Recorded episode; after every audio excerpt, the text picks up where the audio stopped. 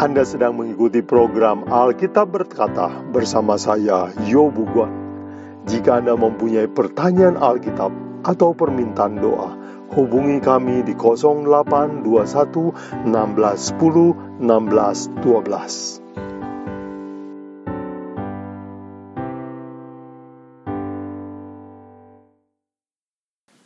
Saudara sekalian yang dikasih dalam Tuhan, selamat bergabung kembali dalam pelajaran Alkitab berkata. Hari ini kita akan belajar satu judul yang menarik yaitu Torat dan Injil. Bagaimana hubungan antara dua hal ini? Baik, sebelum kita belajar, mari kita berdoa. Bapa kami di surga, terima kasih untuk kitab yang Tuhan berikan kepada kami. Dan terima kasih kepada Yesus Kristus yang Tuhan berikan kepada manusia untuk jadi jalan keselamatan. Untuk dua hal ini kami bersyukur kepadamu dan kami ingin mengerti hubungan di antara keduanya.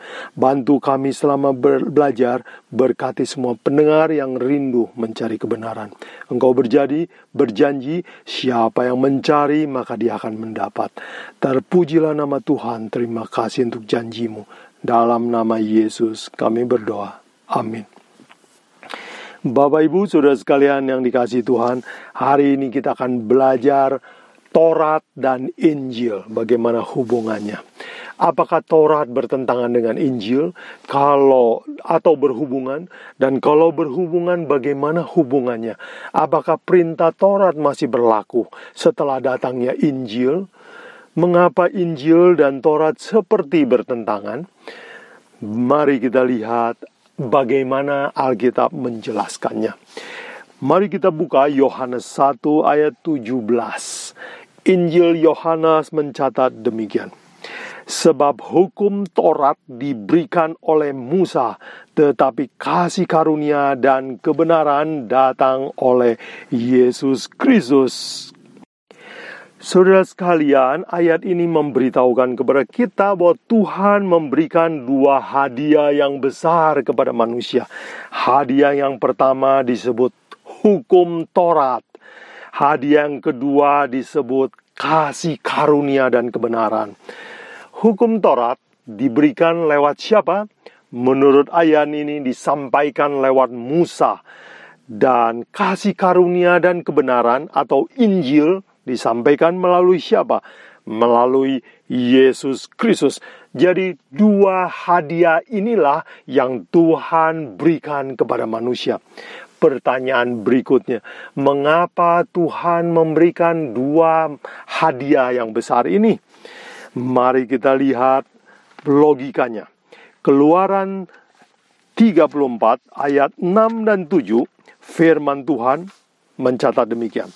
Firman ini adalah perkenalan Tuhan kepada Musa. Tuhan memperkenalkan diri dengan kedua ayat ini. Dia katakan, Berjalanlah Tuhan lewat dari depannya dan berseru, Tuhan, Tuhan Allah penyayang dan pengasih, panjang sabar, berlimpah kasihnya dan setianya, yang meneguhkan kasih setianya kepada beribu-ribu orang, yang mengampuni kesalahan, pelanggaran, dan dosa. Ini adalah sifat pertama dari Allah yang Allah perkenalkan diri kepada Musa bahwa aku adalah Allah yang pengasih, penyayang, panjang sabar, mengampuni dosa. Mari kita baca Keluaran 34 ayat 7 dilanjutkan dengan kata tetapi. Saya bacakan, tetapi tidaklah sekali-kali membebaskan orang yang bersalah dari hukuman yang membalaskan kesalahan bapa kepada anak-anaknya dan cucunya kepada keturunannya yang ketiga dan keempat. Jadi sifat yang kedua yang Tuhan perkenalkan kepada Musa adalah bahwa dia adalah Allah yang adil. Dia adalah Allah yang punya hukum dan Allah yang akan menghukum orang yang bersalah. Jadi ini adalah cara Tuhan memperkenalkan diri kepada Musa. Kita bisa dapatkan banyak sekali ayat di dalam Alkitab yang menyatakan bahwa Allah adalah Allah yang adil, dan dia adalah Allah yang penuh belas kasihan, penuh kasih sayang. Jadi ini adalah dua sifat Allah. Itu sebabnya Allah dengan dua sifatnya ini memberikan dua hadiah yang besar. Hadiah yang pertama adalah hukum Taurat diberikan lewat Musa. Karena Allah kita adalah Allah yang punya peraturan. Tetapi Allah kita adalah Allah yang penuh kasih sayang dan ingin menyelamatkan kita. Itu sebabnya dia memberikan Yesus Kristus, yaitu dirinya sendiri untuk menjadi juru selamat manusia. Nah, Bapak Ibu Saudara sekalian, mengapa untuk memahami mengapa Tuhan punya dua sifat ini, mari kita ingat sifat ayah kita di rumah. Saya ingat teman saya bercerita dia bilang, "Saya tidak akan pernah lupa kebaikan ayah saya." Walaupun ayah saya punya kekurangan, tetapi dia adalah Allah yang ayah yang penyayang dan bersedia mati buat saya. Saya tanya, "Apa pengalaman yang kamu alami?" Dia katakan, "Waktu saya muda, ketika saya pertama kali belajar nyetir mobil, saya pegang setir, papa saya duduk di sebelah setir dan kami turun ke jalan. Dan di tengah jalan saya menabrak orang yang mengendarai mobil di depan. Saya menabrak mobil yang di depan. Dan waktu terjadi tabrakan itu, papa saya langsung berkata kepada saya, "Tukar tempat." Dan papa saya mengambil tempat kursi saya dan dia menghadapi semua tuduhan dan tuntutan karena kesalahan yang saya buat. Jadi ayah saya adalah pahlawan buat saya, dia adalah juru selamat buat saya. Wow, cerita itu sangat menyentuh hati saya dan saya ingat memang betul seorang ayah selalu bersedia untuk mati bagi anak-anaknya demi anak-anaknya. Tetapi saya juga ingat bahwa ayah saya satu kali menemukan bahwa saya bolos dari sekolah. Waktu saya kecil SD kelas 2 saya ingat saya coba untuk bolos sekolah karena ingin bermain layangan bersama teman-teman. Jadi tadinya mau ke sekolah tapi kami pergi main layangan. Akhirnya keasikan main layangan lalu uh, main uh, tidak pergi sekolah dan pukul 9 pagi sudah pulang ke rumah dan kami berbohong bahwa oh, sekolah diliburkan. Papa saya tidak percaya, dia tanya ke sekolah dan waktu dia tahu bahwa saya berdusta. Di umur yang masih muda, papa saya ambil tongkat, ambil tali, saya diikat, saya dipukul, dan saya dimasukkan di dalam kamar dan dikurung sampai saya meminta ampun dan berjanji tidak akan bolos sekolah lagi, baru saya dilepaskan. Dan pengalaman itu sangat mengubah hidup saya. Sejak hari itu sampai saya kemudian tamat sekolah sampai perguruan tinggi, tidak pernah saya membolos lagi. Nah, Bapak Ibu, Saudara sekalian, bukankah ayah kita di rumah juga mempunyai sifat yang seperti Allah itu juga, yaitu Dia adalah Bapa yang bersedia menyelamatkan kita. Dia bersedia berkorban buat kita. Tetapi dia adalah ayah yang punya peraturan. Kalau kita bersalah, dia pasti akan menghukum kita. Mengapa dia harus menghukum kita? Karena dia mengasihi kita. Jadi saudara sekalian kita lihat bahwa antara hukum dan kasih itu sebenarnya satu sifat yaitu hukum atau peraturan itu menyatakan kasih Allah dalam bentuk tertulis dan kasih Allah adalah bukti dari hukum yang tertulis. Jadi ada seorang penulis yang sangat rohani dia menulis demikian bahwa hukum adalah Injil yang diwujudkan, yang terlihat. Dan Injil adalah hukum yang dibuka. Jadi kalau pakai bahasa yang sederhana, Injil dan Taurat itu adalah eh, kertas, uang kertas dengan dua muka tapi satu mata uang.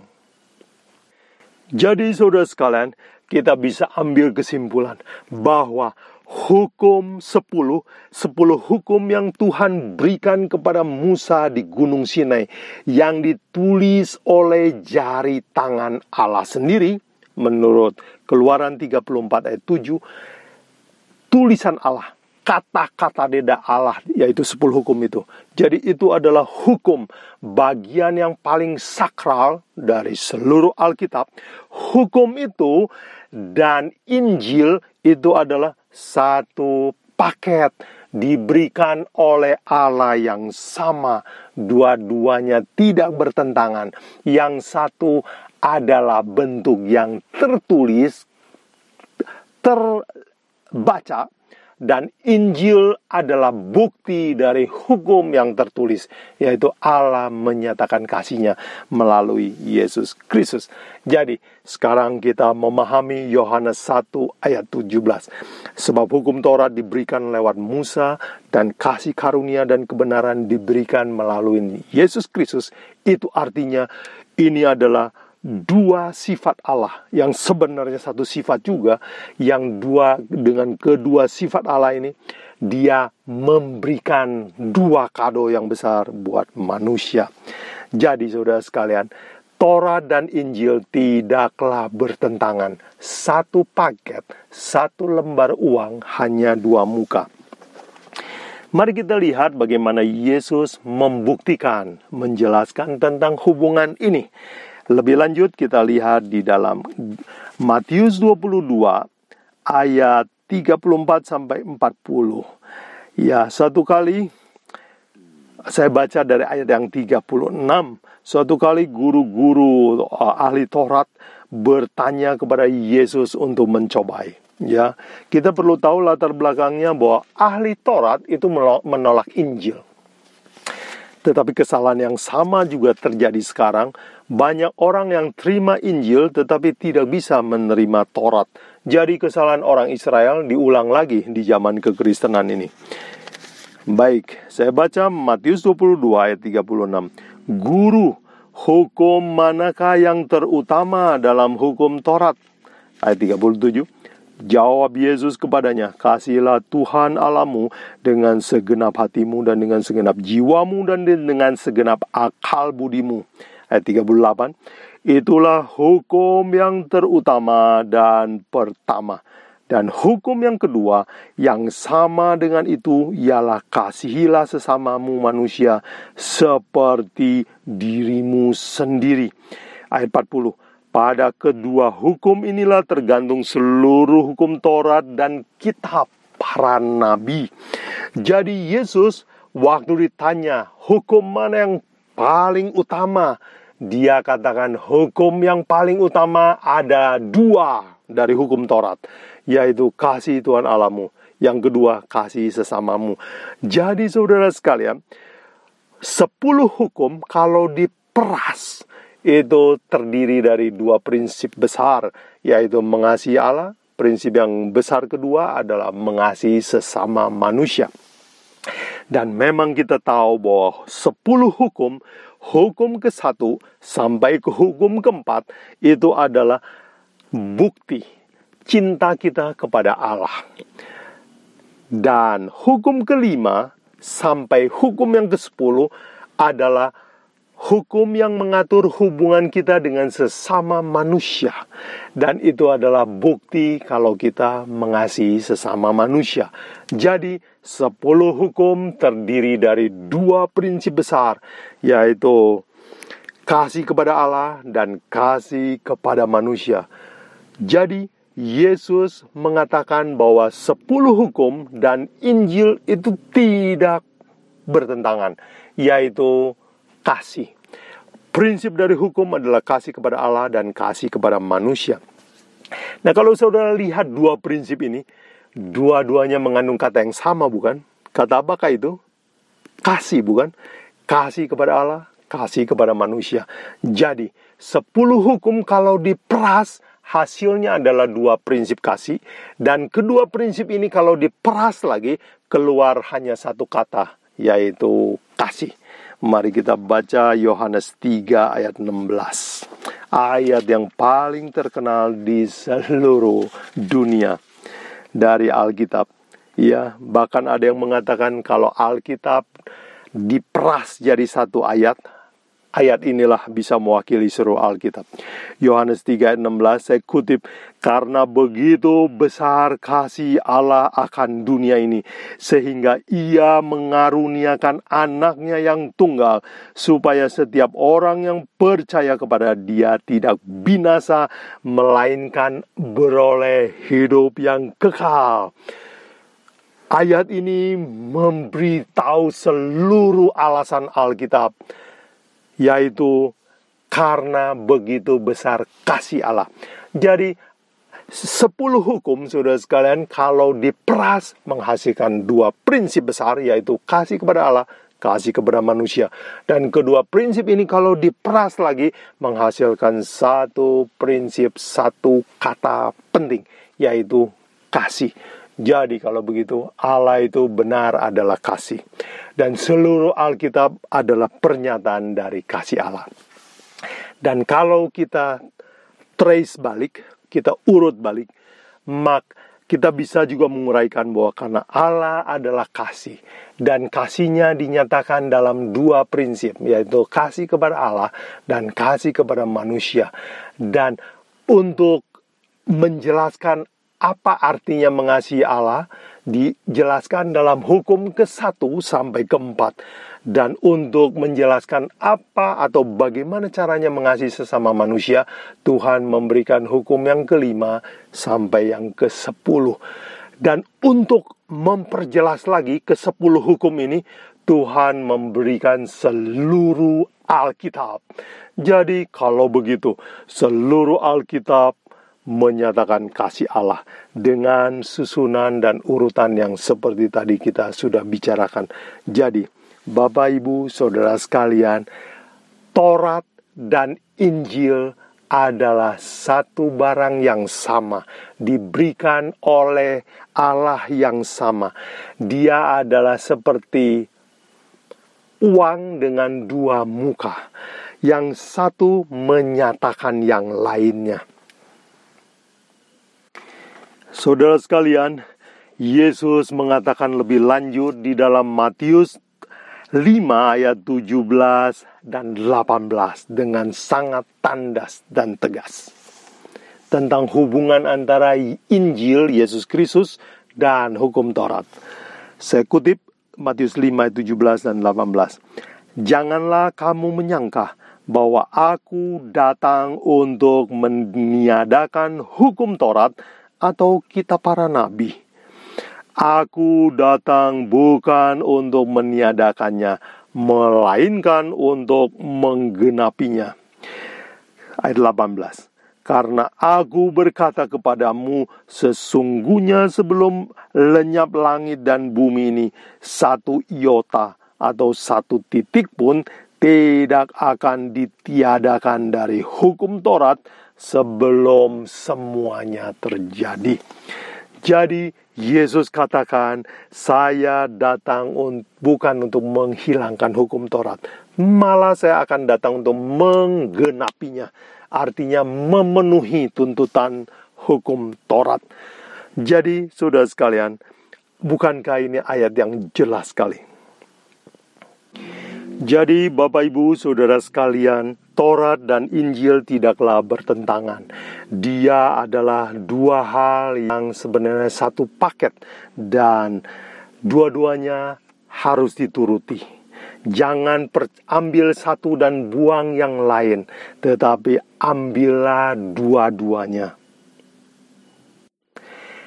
Saudara sekalian, saya bacakan bagaimana lebih jelas lagi Yesus menekankan tentangnya penting menuruti hukum Allah dan hubungannya dengan keselamatan. Matius 19 ayat 16 dan 17. Ada seorang muda yang kaya datang bertanya kepada Yesus. Inilah catatan Alkitab. Matius 19 ayat 16 dan 17.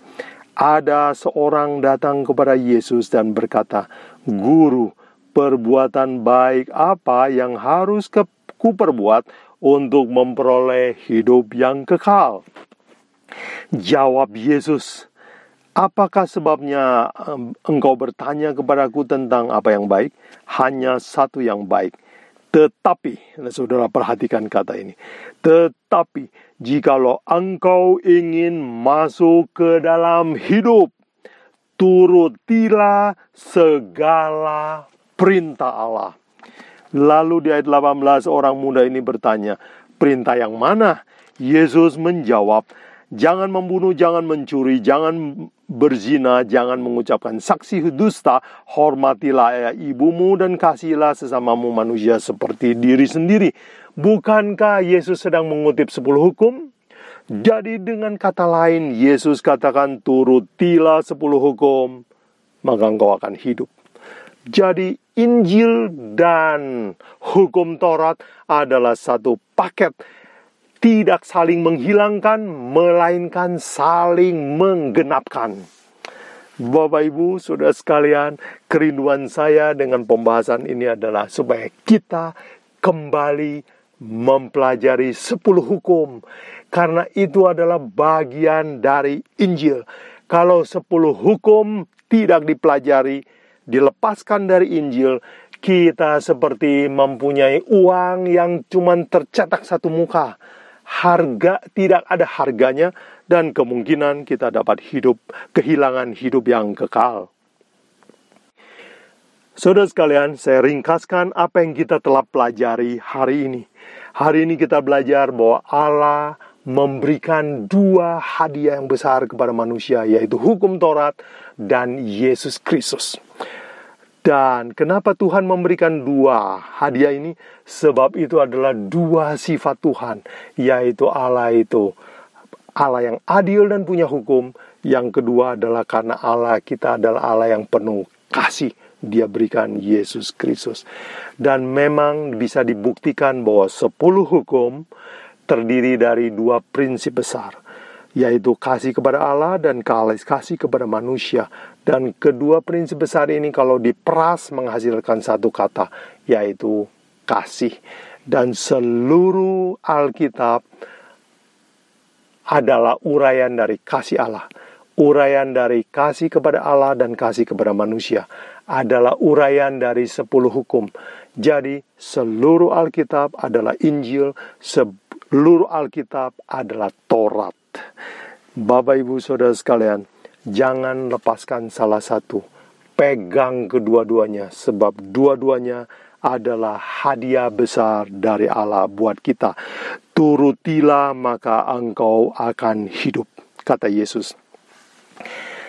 Sebelum mengakhiri pembicaraan ini, saya ingat akan seorang sahabat saya. Dia mempunyai anak, disekolahkan di sekolah Kristen, dididik pergi ke gereja supaya dia menjadi orang Kristen dan memang dia tanda kutip Kristen, KTP Kristen. Dia percaya Yesus, percaya. Tetapi dia tidak pernah diajari tentang sepuluh hukum. Dan anak ini bertumbuh besar dengan gaya hidup anak muda sekarang. Dia minum minuman yang dilarang oleh hukum Taurat. Dia uh, ber, bergaul ya, dansa, dansi, kemudian uh, berjudi dan tetap dia masih orang Kristen. Dan anak ini sekarang uh, menghabiskan uang bapaknya untuk berjudi dan berhutang banyak sekali. Sampai ayahnya harus menjual pabrik untuk melunasi hutang anaknya. Dan dia sudah berulang-ulang kesal dan anaknya. Sebab anaknya sering berjudi dibayar lunas hutangnya, berjudi lagi, lebih besar lagi hutangnya. Sekarang papanya harus jual pabrik. Dan waktu bertanya, bertemu dengan saya, ayahnya ini mengeluh, dia bilang, saya sudah siap kehilangan anak. Saya anggap anggap anak saya itu sudah tidak ada karena dia tidak menuruti perintah saya lagi. Dan dia menyesal sekali. Kenapa anak saya seperti ini? Bapak, ibu, saudara sekalian, anak kita harus diajarkan prinsip-prinsip hukum Taurat. Ajarkan sepuluh hukum dengan teliti kepada anak-anak kita itu adalah bagian dari perintah Injil. Sebagai penutup, saya kutip ulang apa yang Yesus katakan kepada orang muda kaya yang bertanya bagaimana caranya untuk selamat. Matius 19 ayat 17. Dia katakan, "Tetapi jikalau engkau ingin masuk ke dalam hidup, turutilah segala perintah Allah." Bapak, Ibu, Saudara sekalian, Itulah pelajaran hari ini buat kita semua. Semoga menjadi berkat. Keluarga Bapak Ibu menjadi berbahagia. Yesus Allah kita sebelum datang ke dunia di dalam ulangan 28 berjanji kepada orang Israel kalau kamu turuti segala perintahku, maka aku akan mengangkat engkau menjadi kepala bukan ekor. Engkau akan diberkati di dalam segala usaha. Engkau akan berhasil dan bahkan akan memberi pinjam kepada bangsa lain, tidak pernah meminjam. Jadi saudara sekalian, menuruti 10 hukum, banyak sekali berkatnya dan itu adalah bagian dari Injil.